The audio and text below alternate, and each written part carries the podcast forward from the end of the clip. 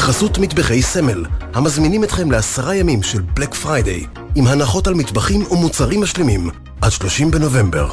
מטבחי סמל. עכשיו בגלי צה"ל, עמית תומר וסמי פרץ עם החיים עצמם. מה שקורה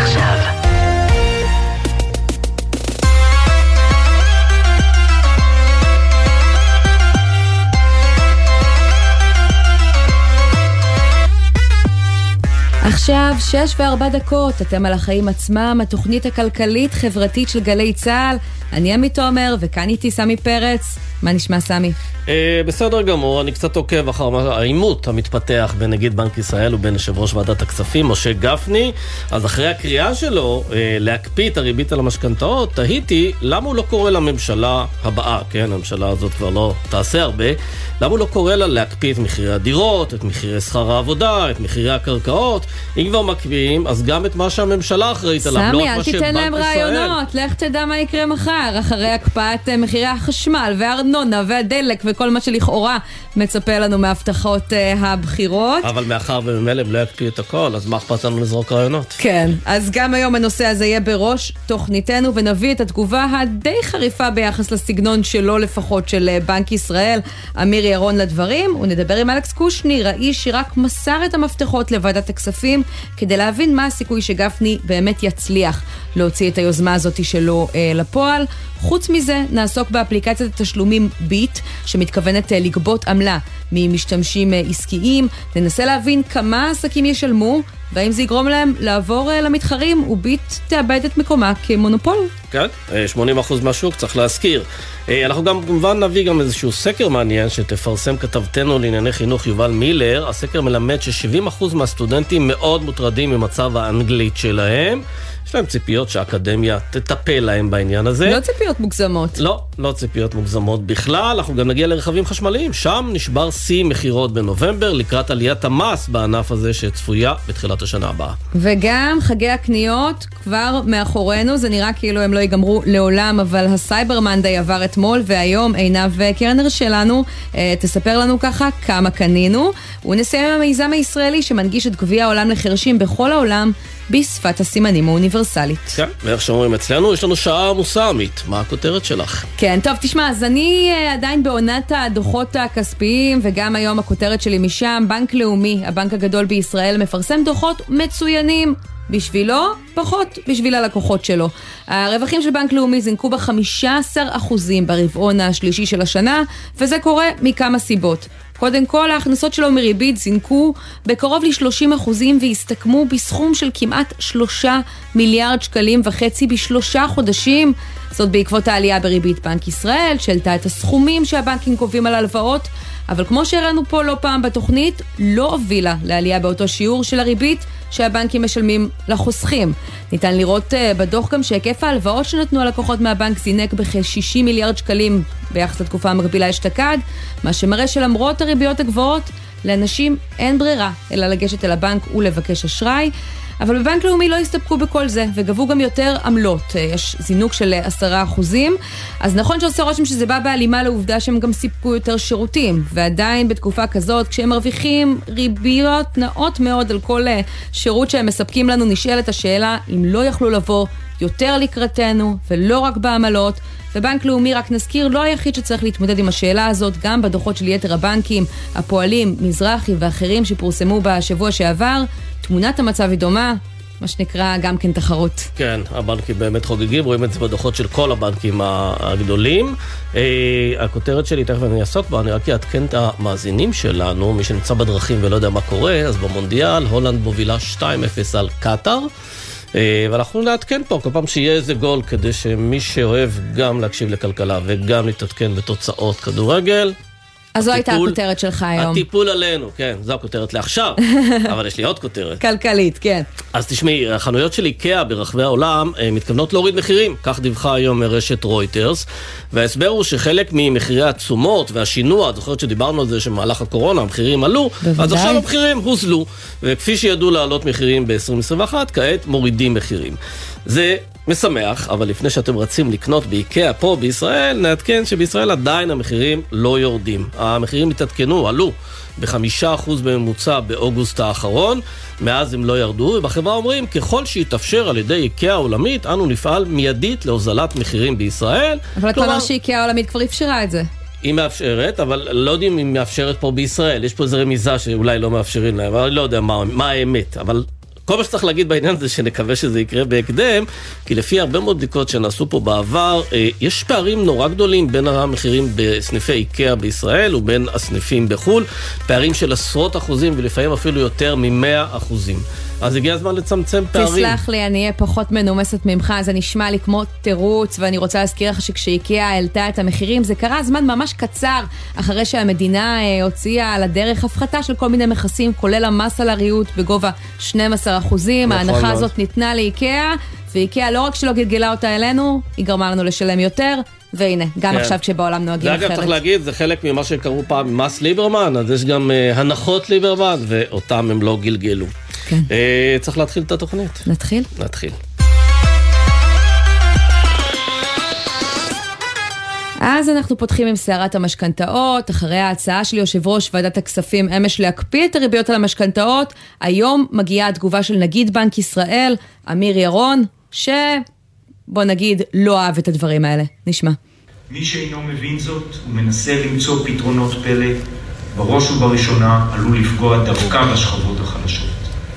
יתרה מכך, שינויים תכופים או יצירתיות יתר חקיקתית שאין לה אח ורע בעולם המערבי יוצרים סיכונים הן לבנקים והן ללקוחות הפרטיים והעסקיים בערעור הסביבה העסקית והמשפטית.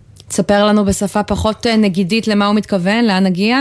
או נגיע למקום לא טוב. כלומר, יש פה עניין של בנק מרכזי שהוא צריך להיות עצמאי, הוא זה שקובע את הריבית, ואם הבנק המרכזי נלחם באינפלציה באמצעות הכלים שיש לו, לא ייתכן שהממשלה תבוא ותגיד, רגע, רגע, רגע, לנו יש בכלל מטרות אחרות, כי אז בעצם אתה מייתר את הנגיד, מאיין את, ה, אה, את הפעילות שלו. ואת יודעת מה? אני חושב שאם יעשו כזה דבר, מהלכים שנוגדים את הפעילות של הנגיד, אני לא אופתע אם ינוח מכתב התפטרות ויגיד להם, תיקחו את הדבר הזה מכאן ואילך אה, על עצמכם. כן, טוב, זה ללא ספק יהיה אה, מהלך אה, חריף מאוד בינתיים, הוא עוד בשלב האזהרות, אבל זה לא מרתיע את יושב ראש ועדת הכספים משה גפני, שגם היום בפתיחת דיוני ועדת הכספים מתייחס ליוזמה שלו, הוא מודיע שהוא לא חוזר בו. אני לא מתכוון לרדת מהעניין הזה, וחוזר ואומר, ובעיקר אני אומר גם ליועצת המשפטית של הוועדה, המציאות היא שמחירי הדירות הופכים להיות אה, נושא שאי אפשר לחיות איתו.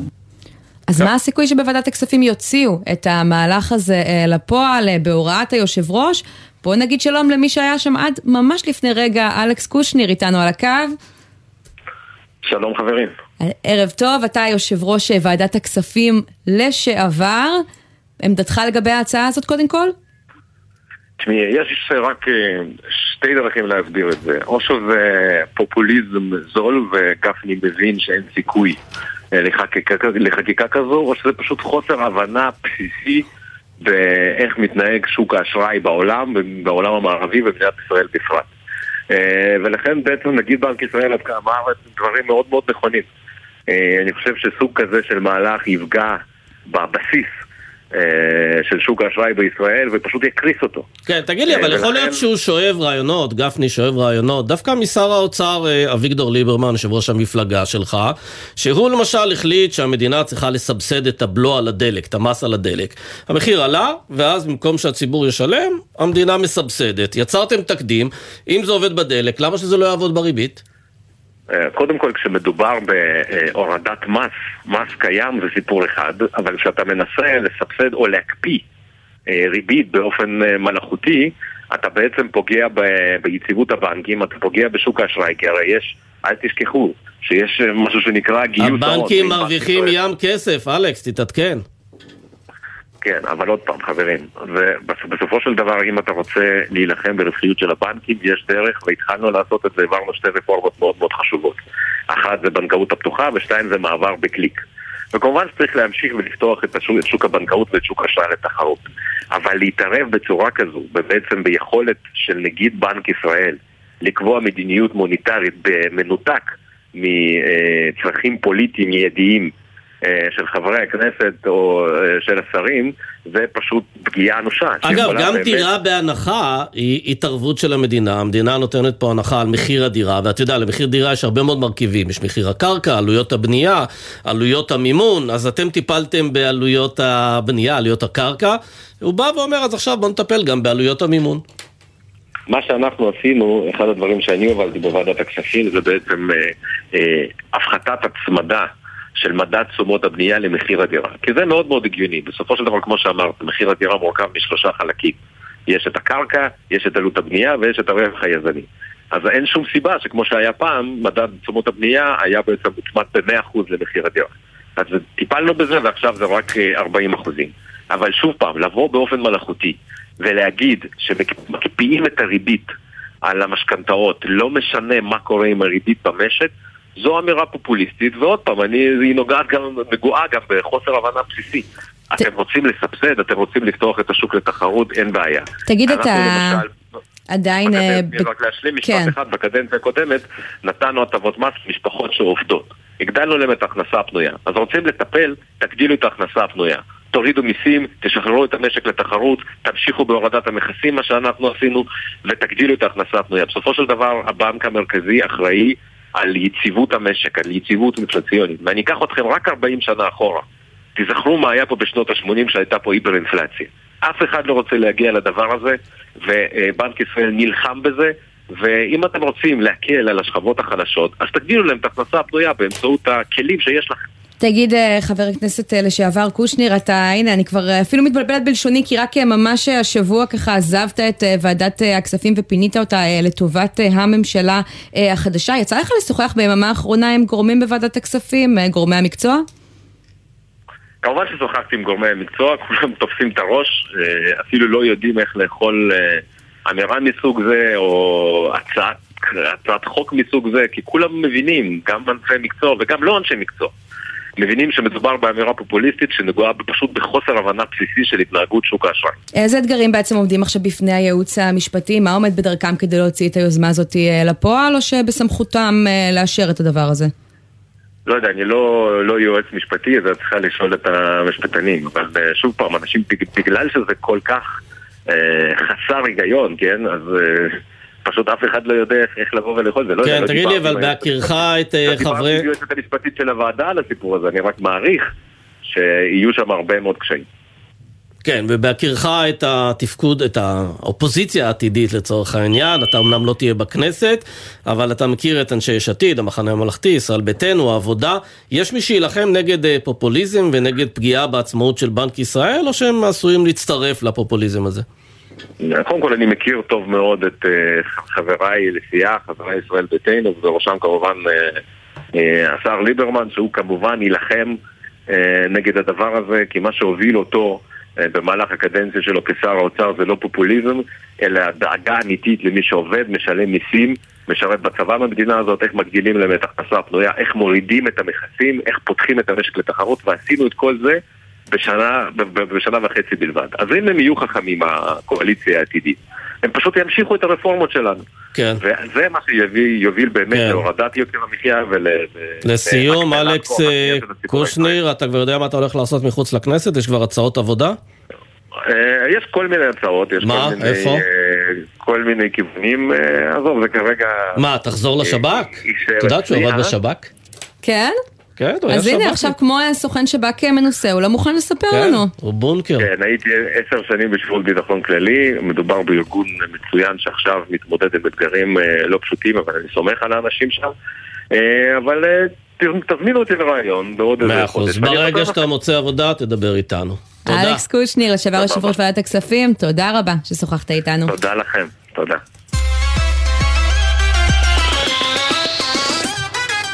אז יש את אפליקציית אה, ביט, שהיא כאמור אה, מונופול בתחום אפליקציות התשלומים, ועד עכשיו זה היה חינמי, אבל מתכוון, ש... מסתמן שבנק הפועלים מתכוון להתחיל לגבות עמלות עבור השימוש באפליקציה הזו, ואנחנו רוצים לדבר אה, עם רועי ברגמן, ראש מחלקת החדשות בכלכליסט. ערב טוב רועי.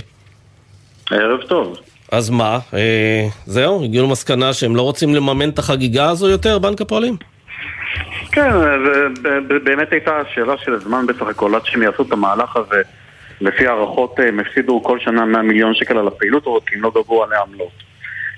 אבל זה אגב נשמע לי לא סביר. מה, בנק הפועלים הוא גוף כזה פילנטרופי שכל שנה מוכן להפסיד 100 מיליון שקל עבור השירות הזה? סמי, הוא רצה למשוך 80 אחוז שהתרגלו לאפליקציה שלו לפני שהוא עושה את הצעד הזה. אל תהיה תמים. לא, לא תמים, אבל השאלה היא, מה יצא לבנק עד עכשיו מזה שבאמת הוא סיפק את האפליקציה הזו בחינם? הוא חשב שזה יביא לו לקוחות לשאר הפעילויות שלהם, לא רק להעברת אה, כספים?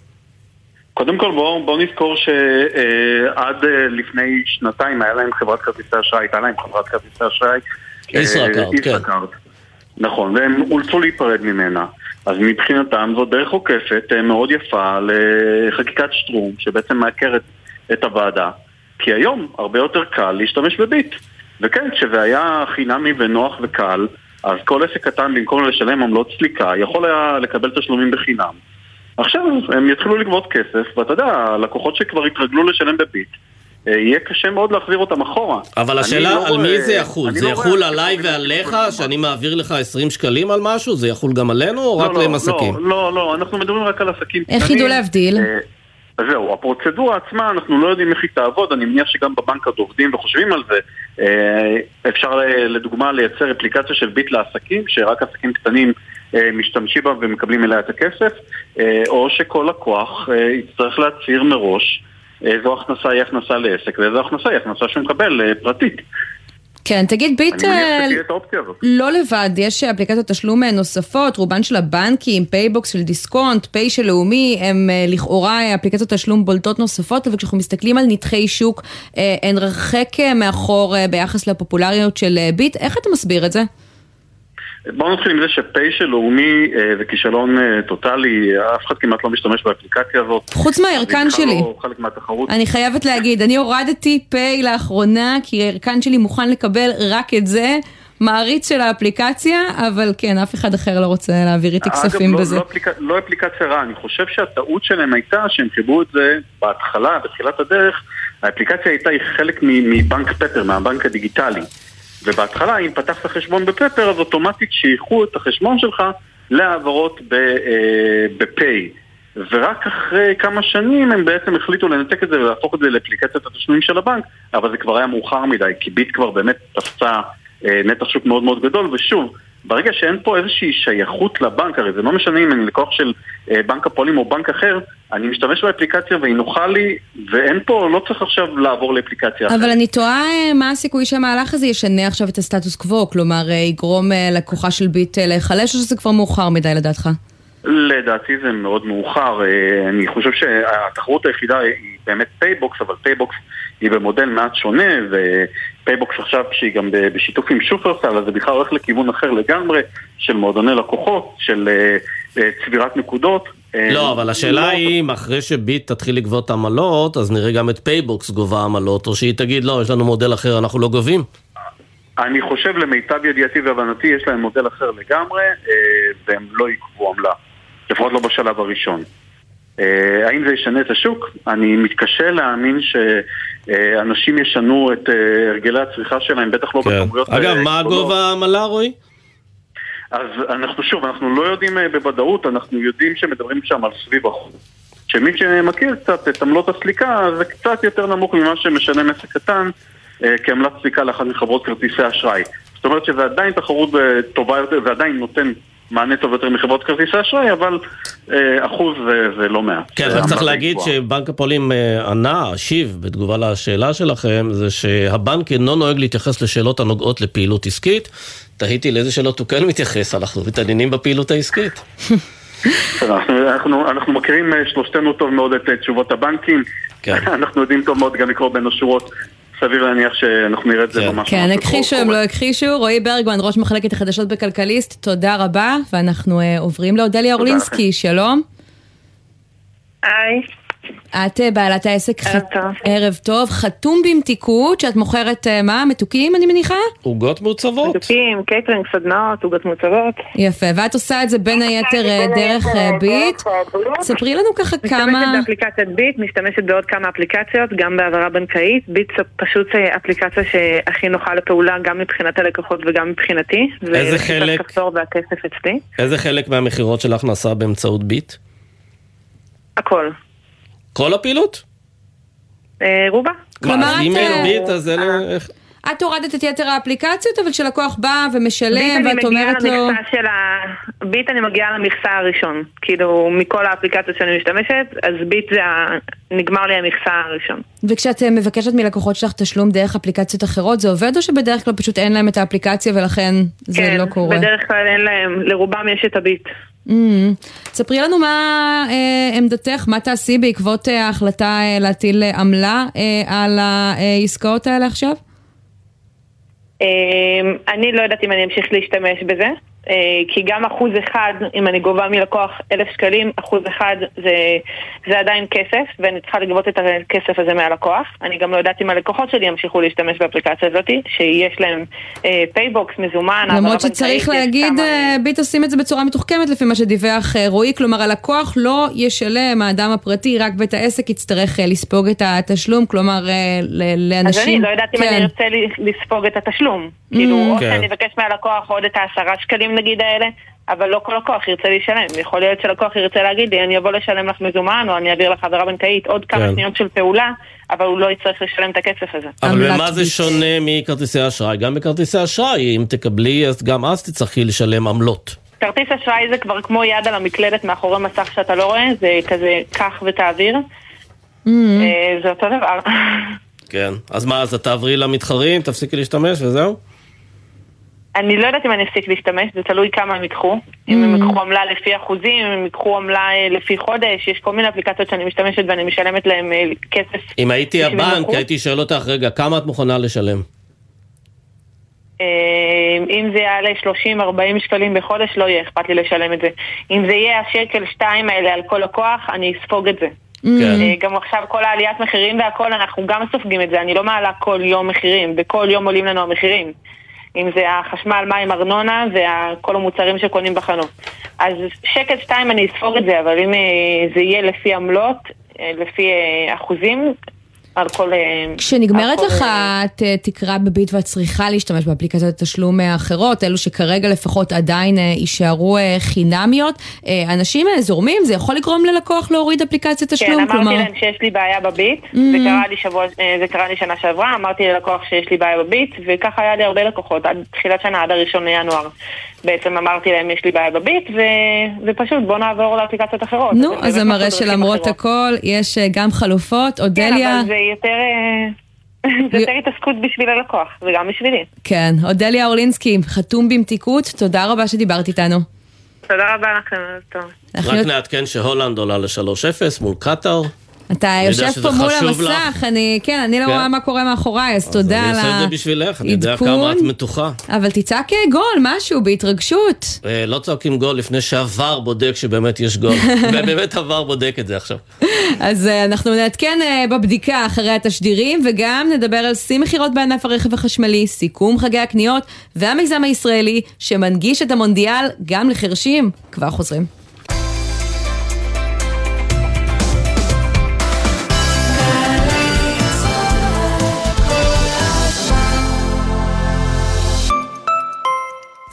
יודעים, בחיים חלים שינויים. תנאי השכר שלנו משתנים, לפעמים עוברים למקום עבודה חדש, המצב המשפחתי משתנה, ובינינו, הכל משתנה כל הזמן. אז חשוב לדעת, אם חלו אצלכם שינויים בהכנסה ולא עשיתם עדיין תיאום מס, אל תחכו לסוף השנה. תאמו מס מהנייד ומהמחשב לשנת 2022, ושלמו רק את הנדרש לשנה זו. פרטים באתר רשות המיסים. קטרינה, קטיה שלי, עשית דרך ארוכה מאז עלית ארצה, והיום את חיילת בצה"ל. אני גאה בך ושמחה בשבילך. את אלופה, אוהבים, המשפחה המלווה.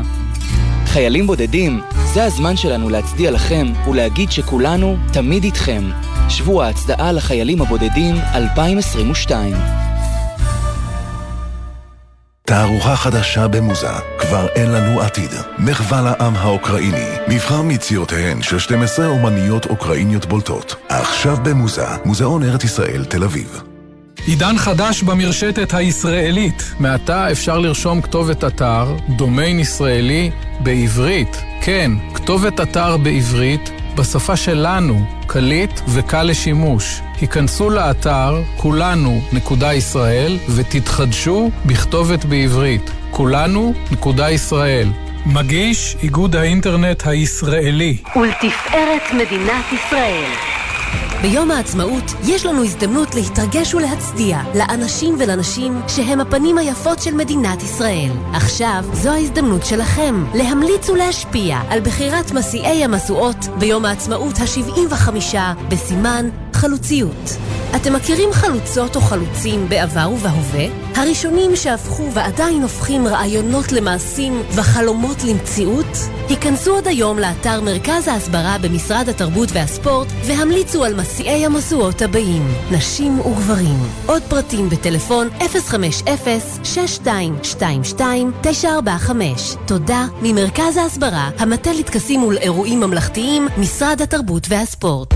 עכשיו בגלי צה"ל, עמית תומר וסמי פרץ עם החיים עצמם. חזרנו, הבטחנו העדכון לגבי הגול, סמי, התפתחות מרעישה. התפתחות בהחלט מרעישה. שאלת למה לא צעקתי גול, כי אמרתי לך צריך בדיקת ור, אז בדיקת עבר באמת הראתה שלא היה גול, אז עדיין 2-0 בין הולנד לקטאר, ואחת אחת בין אקוודור לסנגל. כן, שם אולי הייתה אה, סיבה אה, לצעוק אה, גול לאחרונה, ואנחנו חוזרים לעניינים הכלכליים. תשמע, אני רוצה לספר לך סיפור. אני לקראת סיום התואר שלי בכלכלה, ועכשיו הגעתי להתמודד עם מה שדחיתי כל התואר, החובה לקחת קורס אחד באנגלית. עכשיו, האנגלית שלי בסדר, לא מושלמת, מבחינת האוניברסיטה ברמת פטור, לא דרשו ממני ללמוד שם. אנגלית, מי שהיה בכיתה הזאת הבנתי ממנו שלא משם, אה, באה ישועה אה, להסתדר בפעם הבאה אה, בחו"ל, והאמת, למרות שלכאורה רמת האנגלית שלי גבוהה מבחינתם, זה לא קל, לא לי ולא למרצה שמעביר את הקורס באוניברסיטה בפעם הראשונה אה, אה, באנגלית. אה, וזה באמת העניין שבו מוסד אה, אקדמי שאמור להכין אותנו אה, לחיים, והיום בהרבה מאוד תחומים אה, העסקים הם בינלאומיים. מדברים באנגלית? כן, לא ברור. ממש כל שם זרקור. כל השפה הפנימית היא אנגלית, שפה מול לקוחות, ודאי באנגלית. אה, ואת יודעת, אני נזכרתי שכשנפתלי בנט היה שר החינוך, הוא הקים איזשהו אתר ללימוד אנגלית לסטודנטים. Mm-hmm. לא יודע מה קרה עם הדבר הזה, אני לא יודע אם זה היה הצלחה. אז אה, כך או ככה האקדמיה לא ממש מקדישה את עצמה ללימודי אה, אנגלית, ואת מה שאני סיפרתי לך עכשיו כנראה שהרבה סטודנטים אה, מרגישים, כי סקר חדש שאנחנו מפרסמים כאן לראשונה אצלנו בתוכנית, נותן תמונת מצב לא מעודדת במיוחד בנושא האנגלית באקדמיה. כאן בישראל, כתבתי לענייני חינוך יובל מילר, את מפרסמת את הסקר הזה, מה הממצאים? שלום עמית וסמי, נכון, אז באמת אה, ככה הגיע לידינו סקר שערכה חברת פאנל פרויקט המדגם עבור חברת AI21 Labs, שמציג תמונת מצב מעניינת ואולי די מטרידה בנוגע לשליטה בשפה האנגלית במוסדות האקדמיים. אה, לפני שבאמת נצלול לנתונים, נספר על מגמה שהיא לא חדשה. בשנים האחרונות לא מעט מחקרים מעידים על תמונת מצב בעייתית בהיקפי השליטה בשפה האנגלית בקרב התלמידים בבתי הספר, בעיקר עוד לפני הכניסה לאקדמיה. וברמה האקדמית דווקא נראה שבשנים האחרונות כן עלתה רמת האנגלית לפי מבחני הפסיכומטרי. אך הסקר אולי קצת מערער על זה.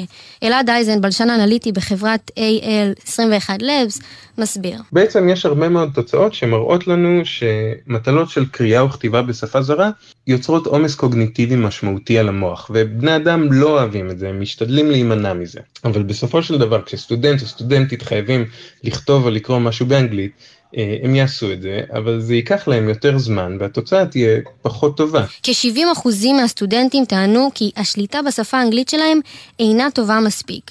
זו כותרת מאוד מטרידה, שאולי כדאי להתעכב עליה ולנסות לפצח אותה. לפי הסקר, למעלה מ-50% מהסטודנטים טוענים שהתדירות בה הם נדרשים לכתוב באנגלית במסגרת הלימודים נמוכה עד בינונית. שימו לב לנתון הזה, כ-50% מהסטודנטים טוענים שהמוסד האקדמי אינו מקנה לו מיומנויות ללמידה בשפה האנגלית. חשוב להדגיש שהסקר נערך בקרב 496 סטודנטים מאוניברסיטאות ומכללות, מדגם שפחות או יותר מכסה את כלל הסטודנטים. אבל את יודעת, הסטודנטים טוענים שאין מספיק מיומנויות שנרכשות באקדמיה, אבל הרבה לפני שמתחילים ללמוד באוניברסיטה או במכללה, צריך להגיע מבתי הספר עם איזושהי אנגלית. לזה אין השפעה? נכון, סמי. באמת, הפערים בשפה לא מתחילים בהשכלה הגבוהה. הם מצטברים עוד בבתי הספר, וגם יש שיגידו בגנים. לפי הספרות, אין הכרעה באשר לגיל הנכון להתחלת הקניית מיומנויות בשפה הנוספת, אך הצורך ידוע לכולם. למעשה, ממש לפני מספר חודשים הושקה על ידי שרת החינוך היוצאת תוכנית חדשה ללימודי השפה האנגלית, שתחל כבר בגנים.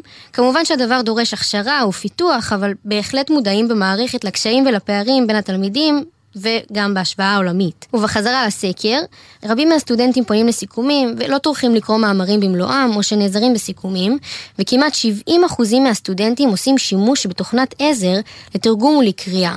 אבל כאן הסקר מוכיח שהקשיים מבית הספר עוברים גם לאקדמיה. והסקר הזה מסביר מה הסיבה של הרתיעה הזו? למה הסטודנטים כל כך נרתעים? זהו, כי שליש מהסטודנטים שהשתתפו בסקר טוענים כי הסיבה לרתיעה מלימוד השפה האנגלית זה המחסום הרגשי שקשה לפצח אותו.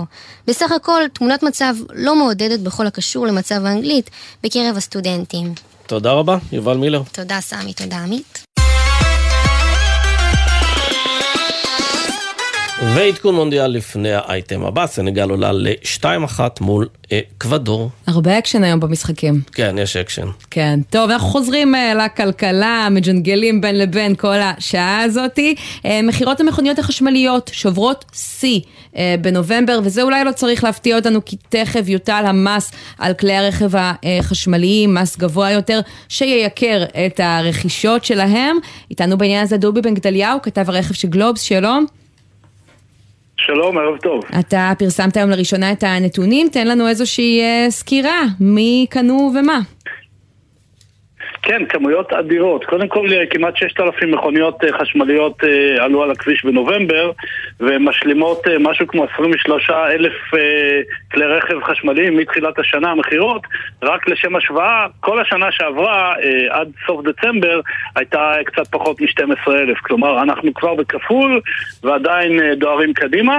וה-6,000, אולי זה לא נשמע הרבה, אבל אנחנו צריכים לזכור שנובמבר ודצמבר הם באופן מסורתי חודשים די חלשים.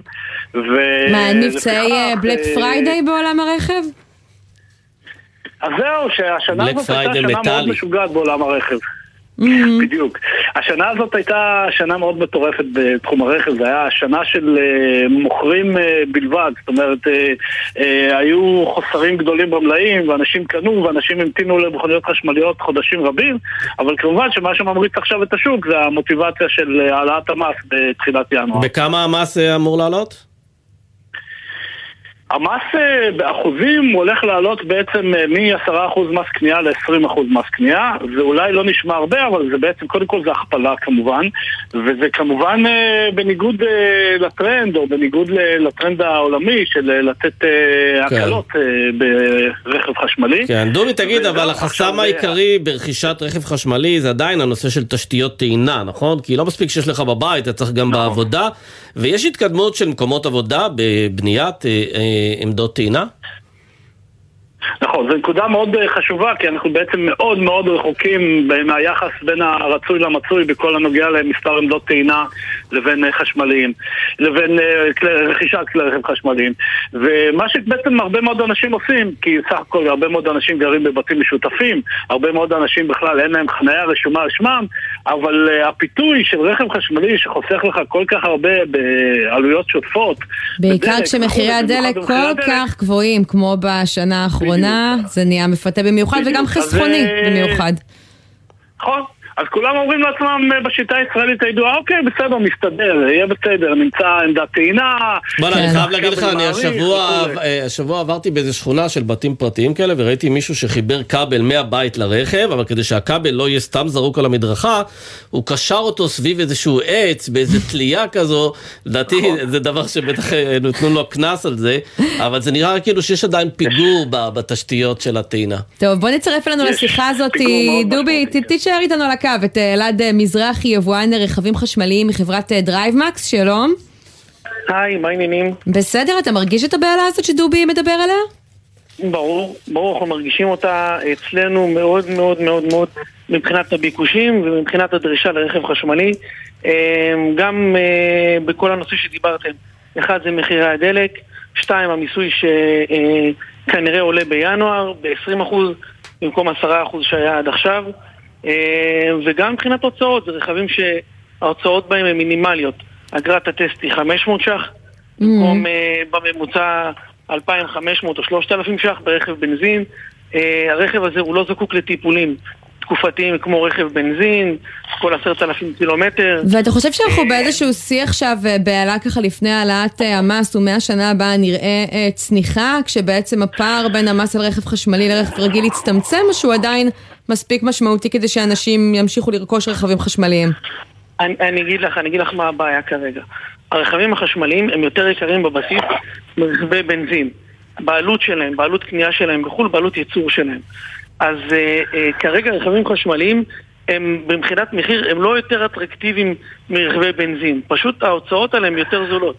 זאת אומרת אין טיפולים, האגרת טסט יותר זולה, אין, אין, אין את ההוצאה המהותית של דלק. כן, לא אבל דלק. החיסרון הגדול הוא באמת העניין של טעינה, דיברנו על התשתיות. תגיד לי, כמה קילומטרים אפשר לנסוע ברכב חשמלי אה, עם טעינה מלאה? תראה, היום הרכבים, מה, מה שהתרגלנו בשנה החולפת, זה רכבים שהם בין 300 ל-400 קילומטר בממוצע.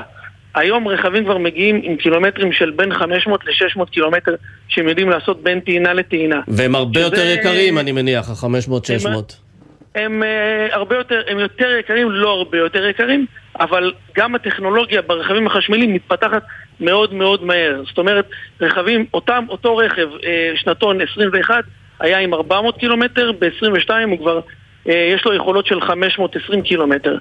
כן, אני מכיר אגב מישהו שיש לו רק 300 קילומטר והוא יוצא מהבית, הוא כבר יוצא עצבני, כי הוא יודע שמתישהו הוא יצטרך אה, לחפש כן. אה, עמדת טעינה. נכון, אתה צודק, אבל כל בן אדם שקונה חשמלי צריך להתאים את הטווח לפי הצרכים שלו. זאת אומרת, יש אה, בן אדם שאומר, תשמע, אני לא עושה יותר מ-100 קילומטר או 150 קילומטר ביום, אז רכב כזה יכול אה, להתאים לו בצורה, אה, איך אומרים, יותר אפקטיבית, כן. מאשר ויש באמת הבדל בין הרכבים החשמליים, בין סוגיהם. דובי, תספר לנו לסיום אולי, אילו רכבים היו פופולריים במיוחד בתוך הזינוק הזה? Uh, כמובן הבולטת ביותר זאת הייתה טסלה שעשתה קאמבק אחרי חצי שנה שהייתה קצת uh, נמוכה, היא קיבלה כמה מלאים uh, מאוד מאוד גדולים, ממש רכבת ימית מסין, שם מיוצרות הטסלה מודל 3 והחודש הזה היא הולכת להיות אחת משלוש. החברות הנמכרות ביותר בכלל בשוק, כולל ברכבי בנזין, כי היא מוכרת קרוב ל-2,300 מכוניות, וכמובן גם הסיניות שבאות אחריה, יש לנו את BYD שרק נכנסה לא מזמן וכבר הולכת להיות החודש הזה מספר 3 במכירות, יש לנו כמובן את ג'ילי שהייתה חסרה גם כן, היו חסרים לה מלאים והיו רשימות המתנה ארוכות, ועכשיו התחילו לקבל מלאים לפי סוף השנה, גם הם יהיו מאוד בולטים. רק חשוב להגיד משהו לגבי השנה הבאה, שבעצם עליית המס הזאת זה בעצם רק הפעימה הראשונה. בינואר 24 המס בכלל הולך להגיע ל-35%, כלומר עוד קפיצה של 15%, ככה שגם בשנה הבאה, למרות עליית המס הזאת, באיזשהו שלב אנשים יפנימו את זה ומן הסתם נראה שוב פעם קפיצה. רגע, אבל, אבל אריה דרעי לא הבטיח שהוא יבטל את המס על הסוכר, על כלי, הפס, כלי הפלסטיק ועל המכוניות החשמליות? אני מתעסק במכוניות, לא בפוליטיקה. אלעד, אה, ככה, רק כן. אה, לסיום, אם מישהו אה, שומע אותנו ועדיין רוצה להזמין רכב חשמלי לפני שהמס קופץ, עם כל החוסרים שדובי דיבר עליהם וזמני המתנה ארוכים, זאת עדיין אפשרות? זה אפשרות, לנו יש רכבים שזמינים במלאי, אנחנו עושים יבוא מקביל לסקודה, לקופרה. לפולקסווגן, רכבים חשמליים שהם ברמה גבוהה, עם טווחים מאוד מאוד גבוהים של 520 או 450 במחירים אטרקטיביים כרגע. יפה. אמ, אני, אני רק רוצה להוסיף משהו לגבי מה שדובי אמר. נכון, המיסוי הולך לעלות גם בשנה, אה, גם ב-23 וגם ב-24. אמ, ואנחנו במלחמה יומיומית להוזיל את המחיר ולתת, אה, אומרים, ללקוחות את הרכבים הכי טובים במחירים שיהיו סבירים ושבעצם להחדיר את הרכבים החשמליים לתוך השוק. אז אם אתם אה, מאזינים לנו עכשיו וחושבים על שדרוג שגם אה, יועיל לסביבה, כדאי שתזדרזו. אלעד מזרחי, דובי בן גדליהו, תודה רבה לשניכם. תודה רבה, תודה רבה לכם וערב טוב. עכשיו נדבר על מוזיקה. סיפור מוזר. כן, סיפור מוזר לגמרי. אה, להקת הג'ינג'יות, מכירה? אה, כן, אז בוודאי. אז הסולן שלהן, תמיר אלברט, הוא היום קורא ללקוחות, לקליינטים, למי שמתעניין באלבומים של הלהקה הזו, אל תקנו, אל תקנו את האלבומים שלנו. כן, וזו- בדקנו, לא מדובר בטריק אה, שיווקי, אתה יודע, ממש לפעמים לא. אומרים לאנשים, אל תעשו את זה כדי לעורר בהם איזה חשק אה, נסתר. לכאורה כל מה שמוזיקאי רוצה, אחרי שהוא עובד על אלבום, תקנו מוציא אותו. ותקשיבו ותשמעו כדי שאנחנו נצליח ונרוויח ונתפרנס, אבל כנראה שזה לא המקרה. אז בואו נדבר עם אה, תמיר אלברט, שלום. ערב טוב. אז מה, אה, עשו לכם תרגיל לא יפה ולכן החלטתם שאתם לא רוצים שאנחנו נקנה את הדיסק, את האלבום? נכון, כן, אני חושב שאנחנו, הרעיון זה שאנשים אה, שאוהבים את המוזיקה שלנו ומחכים המון שנים, גם אנחנו רצינו להוציא אותו, למען האמת, אנחנו חיכינו להוציא אותו. כמה זמן עבדתם על אה, האלבום הזה? על- זה, זה לא עניין של זמן, כי עבדנו עליו לפני הרבה שנים, הוא, רצינו להוציא אותו בוויניל, הוא יצא בדיסקים, בקסטה, והוא לא יצא ב- בוויניל. כלומר, עכשיו במסגרת הטרנד לקחתם אלבום שהוא אה, עם חומרים אה, ישנים ואמרתם נוציא אותו אה, בצורה חדשה, חדשה ישנה אה, לפטפונים, זו הכוונה. אה, זה, זה אלבום מופת. כן. אוקיי, אבל רגע, אה, אתם בעצם לא רוצים שנקנה אותו משום שמכל תקליט שיימכר אתם לא תקבלו אפילו שקל? זה לא רק מתקליט, זה לא רק מתקליטים, מדובר כאן ב- בזכויות שלנו, זכויות על המאסטר, שהטעו אותנו, והיום בדיעבד רימו אותנו. משנת 90 גילינו את זה לפני חמש שנים, וניסינו להפעיל דרך עורכי דין, כל מיני... מי הטעה אתכם? מי הטעה אתכם? אולפני דיבי. מהמם. שאצלם עשיתם בזמנו את ההקלטה, אבל מה, עשיתם הסכם... עליו. כן, אבל עשיתם הסכם שמה. ש- שעלה- שלקחת את כל הרווחים אליהם? לא הבחנתם בכשלים בהסכם לא, הזה? אתה, זה ברור שזה לא, זה לא ההסכם הזה, זה מדובר כאן ב, בזכויות על מאסטר ש, שדיבי הלכו ורשמו אותם אה, יש, יש חברה שנקראת פדרציית יצרני התקליטים, היא חברה מאוד עמומה, היום היא קצת יותר מוכרת, בשנות ה-90 היא בכלל לא הייתה מוכרת. היא הייתה, אה, הייתה חברה שאוספת כספים עבור ענף התקליטים, אה, ו... וזה היה מועדון אקסקלוסיבי של, של יצרני התקליטים, ותנאי הסף הם היו משהו כמו שצריך להיות בבעלותך בין 11 או 13 מאסטרים, ואתה צריך לשלם אה, סכום חברות, דמי חברות גבוה בכל שנה. ודיבי היו חברים בפדרציה, והם אמרו, תשמעו, אנחנו רוצים, יש שם שני שקלים בפדרציה, כן, לא, אבל אתה יודע, זה קצת עניין מסובך, שאנחנו לא רוצים להלאות פה את המאזינים שלנו בעניין הזה, אני רק מנסה להבין, אתם בעצם הגעתם איכשהו להסכם כזה, ואתם, אם עכשיו אנחנו נשמיע שיר שלכם מהתקליט הזה, אתם לא תקבלו עליו אפילו תמלוגים? אנחנו נקבל אותו זכויות יוצרים, כן. Mm. זכויות יוצרים. אבל בעצם לא ממכירות התקליטים, גם עכשיו, גם אז, לא תקבלו ולא קיבלתם שום דבר? או שבזמנו שולם לכם הכסף ורק בדיעבד הבנתם שזה לא יקנה לכם זכויות קדימה? מדובר בזכויות על המאסטר, בעלות על המאסטר. כן, ואתם תצאו למאבק משפטי בעניין הזה, או שאתם מסתפקים רק בקריאה ללקוחות לא תראה, לקנות? בינתיים אנחנו, בינתיים המאבק הוא מצריך מאיתנו משאבים מאוד גדולים, שאין באפשרותנו לעשות את זה. הדבר היחיד שאנחנו יכולים לעשות זה להגיד, חברים, אתם אוהבים את המוזיקה שלנו, אנחנו מבקשים שלא תקנו אותה. מתי שמעתם תקנו. שהולכים בעצם להוציא את התקליט הזה? כי נשמע שלא הייתם חלק מהתהליך גם. אתמול התקשר אליי, שלחו לי הודעות, מזל טוב, איזה יופי, לא הבנתי אפילו במה מדובר. לא ידעת שיוצא התקליט. לא, שום דבר. ואז... ולי- ולנו יש, יש לנו, לנו יש זכויות במאסטר של 50 אחוז. רגע, אז אתה מקבל הודעות כאלה, אתה אומר, אני לא הוצאתי שום דבר חדש, סליחה, ואז מה? לא הבנתי מה קורה. אז הסבירו לי, יצא לכם אל- אלבום, אלבום שלכם יצא בוויניל. אנחנו לא יודעים מה זה, מה מדובר. כן, ויש דרך להתגונן אבל משפטית, אחרי כל כך הרבה שנים, על הסכמים שנעשו בעבר, כשלא תקפתם אותם בזמנו משפטית? אז אה, תשמע, אה, נעשתה פה הטעיה שנרשמו הזכויות שלא לפי ההסכם שלנו, על ידי צד אחד, זכויות של המאסטר, ונכון, אחרי 20 שנה אומרים, מה אתה מתעורר עכשיו? אבל לא, אנחנו עד עכשיו חש- היינו בטוחים שיש לנו את הזכויות. שוחחתם לא ביממה האחרונה. עם אה, חברת התקליטים, להבין אה, מה, מה קורה, מה קרה, או שזה סכסוך ותיק הם כזה? מנסים, הם, הם, זורקים, הם זורקים אחד לשני. Mm, ואיך התחושות סביב הדבר הזה? קשות מאוד, מה זאת אומרת? כן, תמיר, זה- תן זה לסיום איזה טיפ למוזיקאי צעיר שעכשיו עושה הסכם עם חברת תקליטים, אה, על מה להסתכל כדי שלא יקרה לו מה שקרה לכם. אין לי שום טיפ. אין לי שום טיפ. אתה לא רוצה לתת. תבחר, תבחר את האנשים שאתה עובד איתם. אם אתה לוקח אדם שהוא מנהל אותך והוא נחשב במ- במסגרת משרת אמון, אז uh, אני מקווה שאתה תבחר את האדם הנכון ולא איזה אדם שימעל באמון שלך.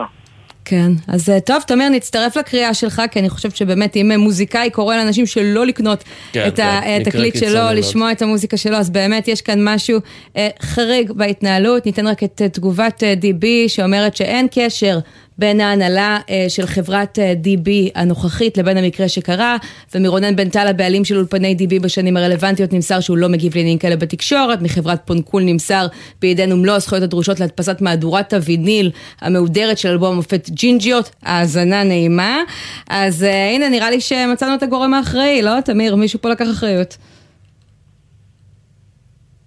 הם לא אמורים להיות להם בעלי זכויות, הוא מכר להם את הזכויות שלנו. כן. טוב, תמיר, אנחנו אה, באמת נאחל לכם הרבה בהצלחה במאבק הזה. תודה רבה שדיברת תודה איתנו. רבה, תודה רבה. תודה לכם. אנחנו עכשיו נדבר, את יודעת, בסוף אולי נשים שיר של הג'ינג'יות, ככה בתור אה, מחווה לדבר הזה? יאללה. נשים. נקבל את ה... ניתן את התמלוגים, את מה שעוד אה, אפשר. מה שאפשר, כן. ספר לי קודם מה קנית בחגי הקניות, אם בכלל. קניתי רק מכנסיים. אה, נדמה לי שההנחה הייתה אה, במקום 250, 150 שקלים. תתחדש. מכובד. תודה רבה. אני אעשה השקה מיוחדת של הג'ינס הזה בקרוב. אוקיי. מה את קנית?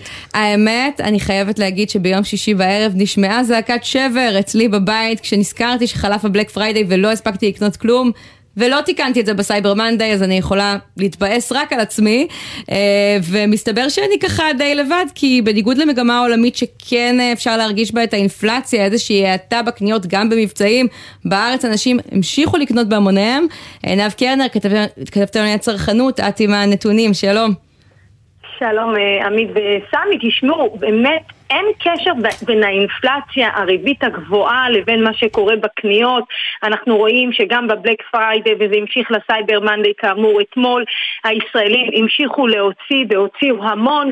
אנחנו, לפי נתונים של מקס, אה, חברת מקס, אה, היא שכללה בעצם, אה, שכללה בעצם את הנתונים של כל שלוש חברות האשראי, והייתה עלייה של 22 אחוז בין אה, סוף השבוע האחרון עד הסייבר מנדי, זאת אומרת עד אתמול, כולל עלייה של 22 אחוז. סך הכל הוציאו הישראלים כשני מיליארד וחמש מאות אה, מיליון אה, שקלים. הגידול נובע בעיקר מעסקאות בענפי ההלבשה, הנהלה, אה, מחשבים ומוצרי חשמל.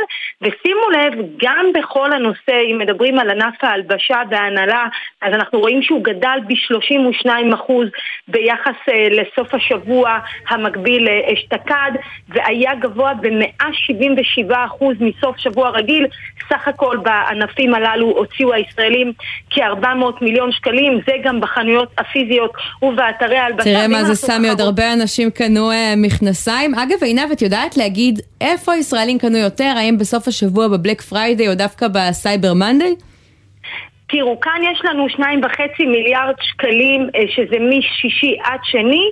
אני מניחה שבבלק פריידיי אה, קנו יותר ביום עצמו, כי אם אנחנו מסתכלים על הנתונים של שבא שירותי בנק אוטומטיים, אנחנו רואים שהישראלים הוציאו כמעט 890 מיליון שקלים בין השעות 8 ל-3 אחר הצהריים. הם לא זאת אומרת, עובדים. סביר להניח...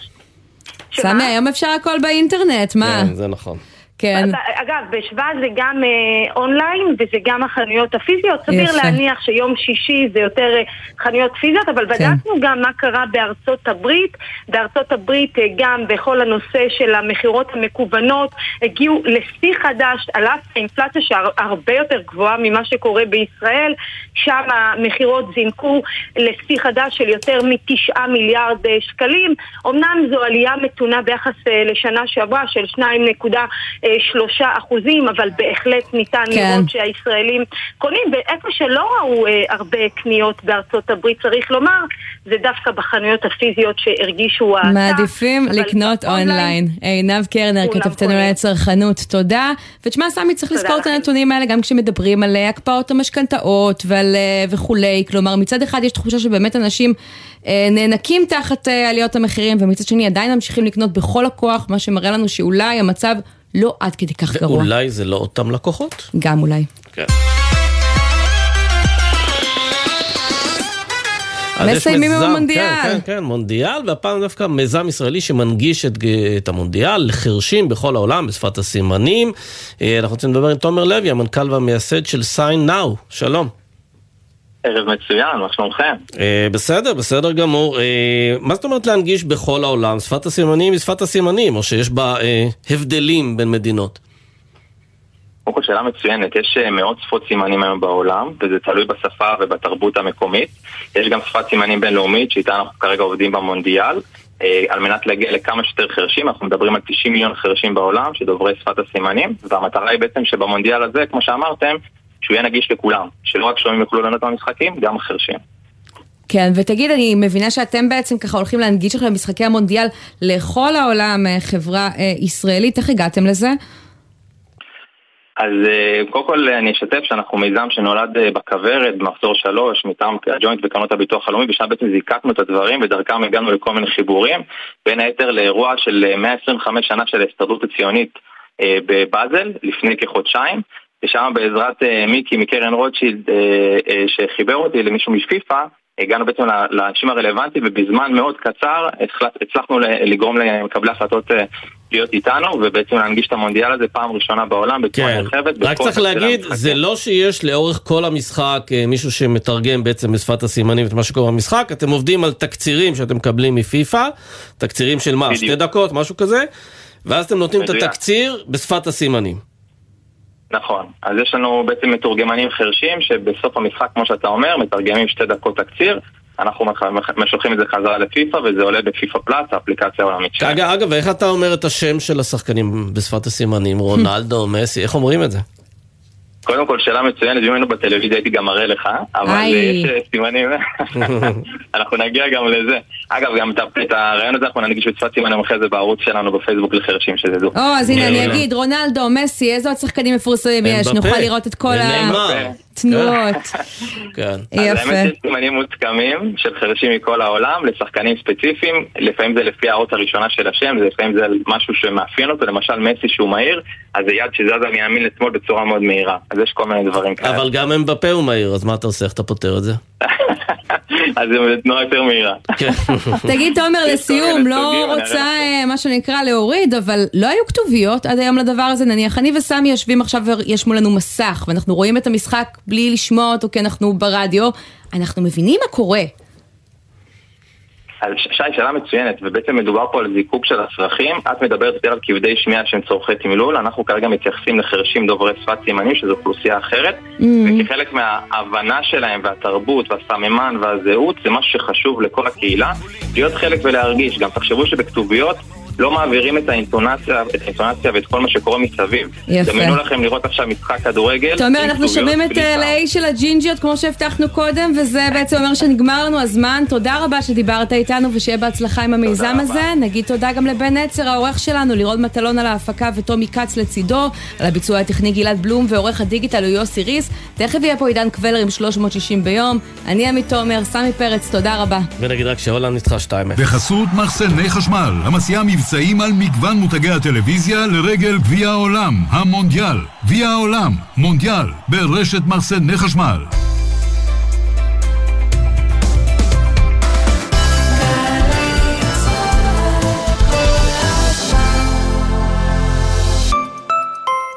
כבר הגעת, הופה כבר הגעת, הופה כבר הגעת, הופה כבר הגעת. שלוש או שלושה ברכב, תפקחו את העיניים, יש נתיב פלוס, בכניסה לירושלים. הופה כבר הגעת, הופה כבר הגעת, הופה כבר הגעת, הופה כבר הגעת. האוטובוס יותר מומלץ, מפקקי תנועה, עליתי לתחבץ, הנתיב פורץ, יחד זה חלום, לפקקים תאמרו שלום. נתיב פלוס, לתחבורה ציבורית או שיתופית, קרפול, מ-2 בדצמבר, גם בכביש אחת, ממחלף דניאל עד מנהרת הראל. בימי חול מ-6.5 עד 9.5 בבוקר, ובשישי מ-12 בצהריים עד 5 בערב. שלוש או שלושה ברכב, כדאי לנסוע יחד ולהגיע מהר. הופה כבר הגעת, הופה כבר הגעת, הופה כבר הגעת, הופה כבר הגעת. עוד מידע חפשו ברשת נתיב פלוס, משרד התחבורה. מהפכת רישוי העסקים של משרד הפנים יצאה לדרך בתהליך פשוט מאי פעם. כמה פשוט? במקום, תלך תבוא לאן הלכת, חסר טופס 4 סגור אחרי 4 חתימת כיבוי אש, מה זה? חתימה בבריאות זה עולה בבריאות רשות מקומית, אין לי רשות בלי טפסים, טפסים, טפסים, קח מספר, מספר בתור, פקס, פקס, לא... עכשיו זה פשוט, חותמים על תצהיר וזהו. מהפכת רישוי העסקים של משרד הפנים בתהליך מקוצר ותוקף ממושך מאי פעם, ובלי בירוקרטיה. להוציא רישיון עסק זה עסק פשוט. אז יגידו שאתה פראייר שנתת לו לחתוך אותך ולהיכנס לך לנתיב. אז יגידו. אבל אתה לא תילחם על מקום בכביש, ולא תסכן את עצמך ואת האחרים בנהיגה פרועה. והם, בסוף הם יגידו לך תודה. תודה שאתה מחויב לחיים שלך, ושל ההוא שנדחף לך, ושל כל האנשים שבדרך. הרלב"ד.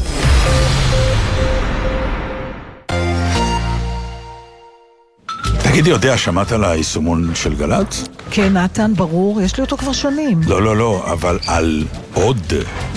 או, מה עוד? עוד. עוד גל"צ, זירת תוכן חדשה שיצרו שם. אה, מה, מה כבר מעניין בה? לא, מה קרה לך? יש שם המון תוכניות של גל"צ מכל השנים, וגם אנחנו שם. מה, מה זאת אומרת וגם אנחנו? קודם כל אנחנו.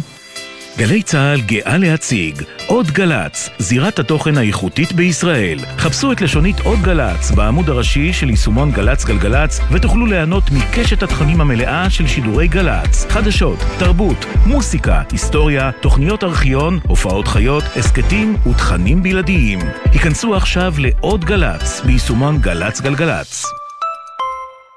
מיד אחרי החדשות, עידן קבלר.